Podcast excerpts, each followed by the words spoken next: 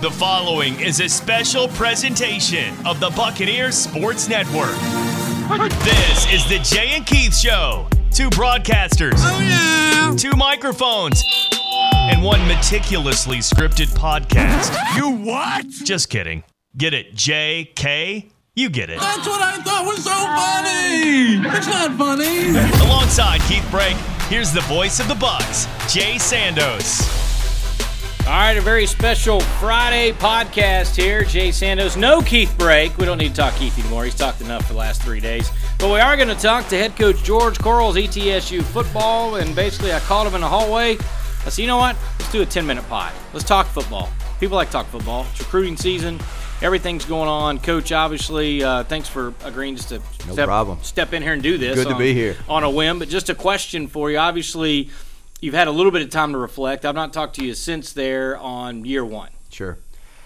You know, I think uh, obviously not what anybody wanted. Certainly not what we wanted record wise. Uh, you know, in, in fact, it was disappointing. You know, at times, and uh, like I said, we did some good things. We were in a lot of games, but you are what that record says you are, um, and you know, and that's three and eight, and you know that's uh, definitely motivation. You know, for for next year, uh, you know, had a lot of exit meetings with our guys. I guess uh, week after Thanksgiving, I think I met with every player on the team, and you know, and we talked about things that uh, you know we needed to change, and you know, and we uh, you know certainly made a, a change at, at offense coordinator. You know, that was one change we made, and uh, Coach Neugebauer, you know, great person. You know, did a lot of good things. Uh, we just both of us kind of felt like this would be the best thing for him and for us is is go a different direction. You know, offensively, and you know, and I think I'm gonna. I'm going to be more involved in what we were doing. I'm not sure what we're going to do, if we'll have a coordinator or if we'll be somebody on staff. Um, you know, we'll obviously have to bring somebody in from the outside, but I don't know if that person will be a coordinator or not. Um, but you know, right now our our main focus is recruiting. You know, and those, you know, that's something that you know we've got to do better to to fix our situation. But you know, and our guys were great in those exit meetings that I was mentioning, and you know, we talked a lot about, hey, you know, this needs to change, and um, you know, maybe it's just uh, we never did get everybody buying in, uh, you know, just to what we were trying to sell. And when I say everybody, like sometimes you know the offense would be on, sometimes the defense would be on. We just never got everybody, you know, on the same page, and you know, so that's something uh, certainly I got to fix, and I, you know, and um, you know, and, and that's what we're trying to do right now. Well, I'm going to ask you a recruiting question in just a second, but going back to sort of the the coordinator, um, whether they have one or not, it's a situation where a gut feeling as you start to interview people, and you're also kind of stuck because some teams are still playing, Sure. FCS, FBS, whatever it may be. So there's probably certain people, and I know that doesn't stop people from interviewing and taking jobs we've seen across the country, but that does still throw a monkey wrench and, and maybe timing of, of when you know you may feel comfortable either letting somebody be a coordinator, you being involved, or you decide, you know what, I'll, I'll go ahead and, and do that, and then uh, get input from some, you know, by committee maybe. Sure, you know, and that's uh, if you made me decide right now what I was going to do, it would probably be, you know, more of, of the committee type thing, and maybe I'm gonna, you know, stick my nose in there a little bit more and be more involved, and you know, and I know what we need to be doing. I feel like, and um, you know, I just last year being first year, you have so many off the field. Uh, they're just whatever issues that seem to come across that desk, and uh, just didn't think I, you know, had the time necessarily, and I don't know if I have time to do it all. Um, but just getting guys in the room with a similar philosophy, uh, similar, everybody kind of moving in the same direction, if you will, I think will be key. And then you can, you know, we're all going to be kind of thinking a lot of the same things. Um, you know, this year, you know, we had some differences in philosophy, and and that made it tough. And then, so like I said, that's kind of my thoughts right now. Um, you know, I haven't been able to talk to some people. I've had a lot of people reach out. And Like you said, there are some people that are still playing. Um, you know that you know, if people have reached out on their behalf, that sort of thing, and you know, lots of people want to they want to be an offense coordinator, um, and and I can see why. You know, and there's lots of good offenses out there. Um, but bottom line, you know, whatever we do, we've got to be bought in. We've got to be everybody moving in the same direction uh, philosophically, and that's coaches, players, everybody. And um, so that's that's what we're working towards. I don't want to rush into anything. I've you know purposely moved kind of slow on this just to to make sure we get the right person. And once we get uh, a little bit further down the road, I'm probably going to pick your brain on that uh, philosophy, what it's going to sure. look like. Because that'll be the next question. Sure. I think most people want to know. Now, recruiting, twofold, right? You, you take a look, and we did a, a, portal breakdown on Wednesday, and we're probably going to do it every Wednesday. Sure. Uh, just across uh, mainly Southern Conference, but there's absurd amount of people that are in the portal. ETSU one of three teams in Southern Conference hit with starters in the portal, but there's also again 3,000 guys I think in the portal right now. Yeah, it's uh, it's crazy. I mean, it really is. And uh, of those 3,000, there's going to be a large number of those that don't find a home. You know, that may have, you know, they're either going to have to drop down a level or they don't even play.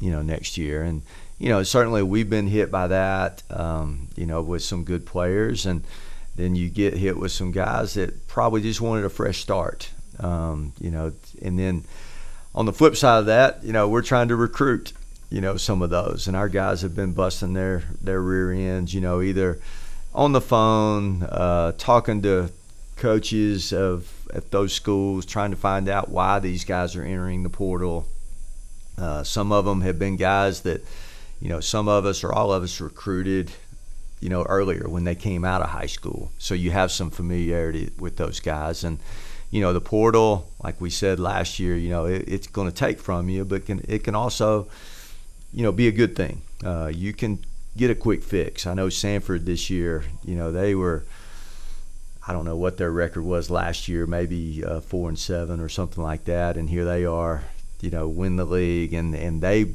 did that mainly because of the portal. You know, they they were able to hit it right, and um, so some of it's luck, um, but some of it you got to do your homework and get the best fits for your guys, and you know, certainly we have some holes that we're trying to fill with immediate help from the portal. And it go, signing day is coming up, I think the 21st. 21st, uh, that yes, Wednesday. But that's also one of those things because uh, it's not just the 21st. It goes for a few days to go. But in the same token, out of that 3,000, I think there's only like uh, 1,100 that's that's FCS or FBS right now. So that includes D2 guys wanting to come up, D two sure. guys, all that stuff.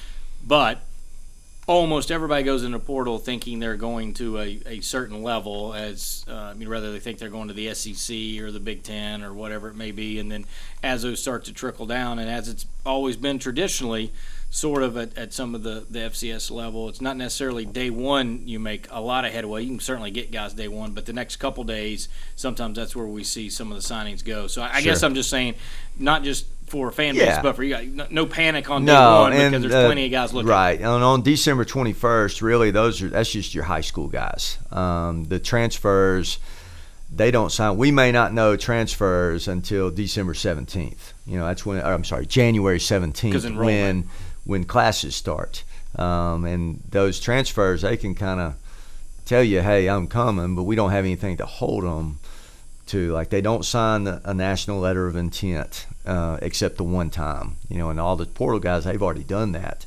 Uh, so we may not know exactly who our transfers are going to be until classes start, which will be, like I said, January 17th, the day after Martin Luther King Day. But December 21st, um, you know, we can have we'll have some guys sign national letters of intent uh, that are high school kids, and um, you know, and that's good. You know, we try to get as many as we can uh, to sign early. It's great, you know, but a lot of these guys, they're they're hanging on. You know, they're wanting to wait until the February signing and just see, you know, if, if they get Tennessee, you know, or Georgia or whoever, you know, the bigger schools.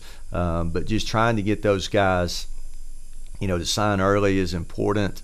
Um, and I don't know how many we'll have signed. I hope it's a large number, but you know, it's still kind of up in the air. We have a another recruiting weekend next weekend. We'll have some midweek visitors as well. So, you know, there's a lot can happen between now and signing day.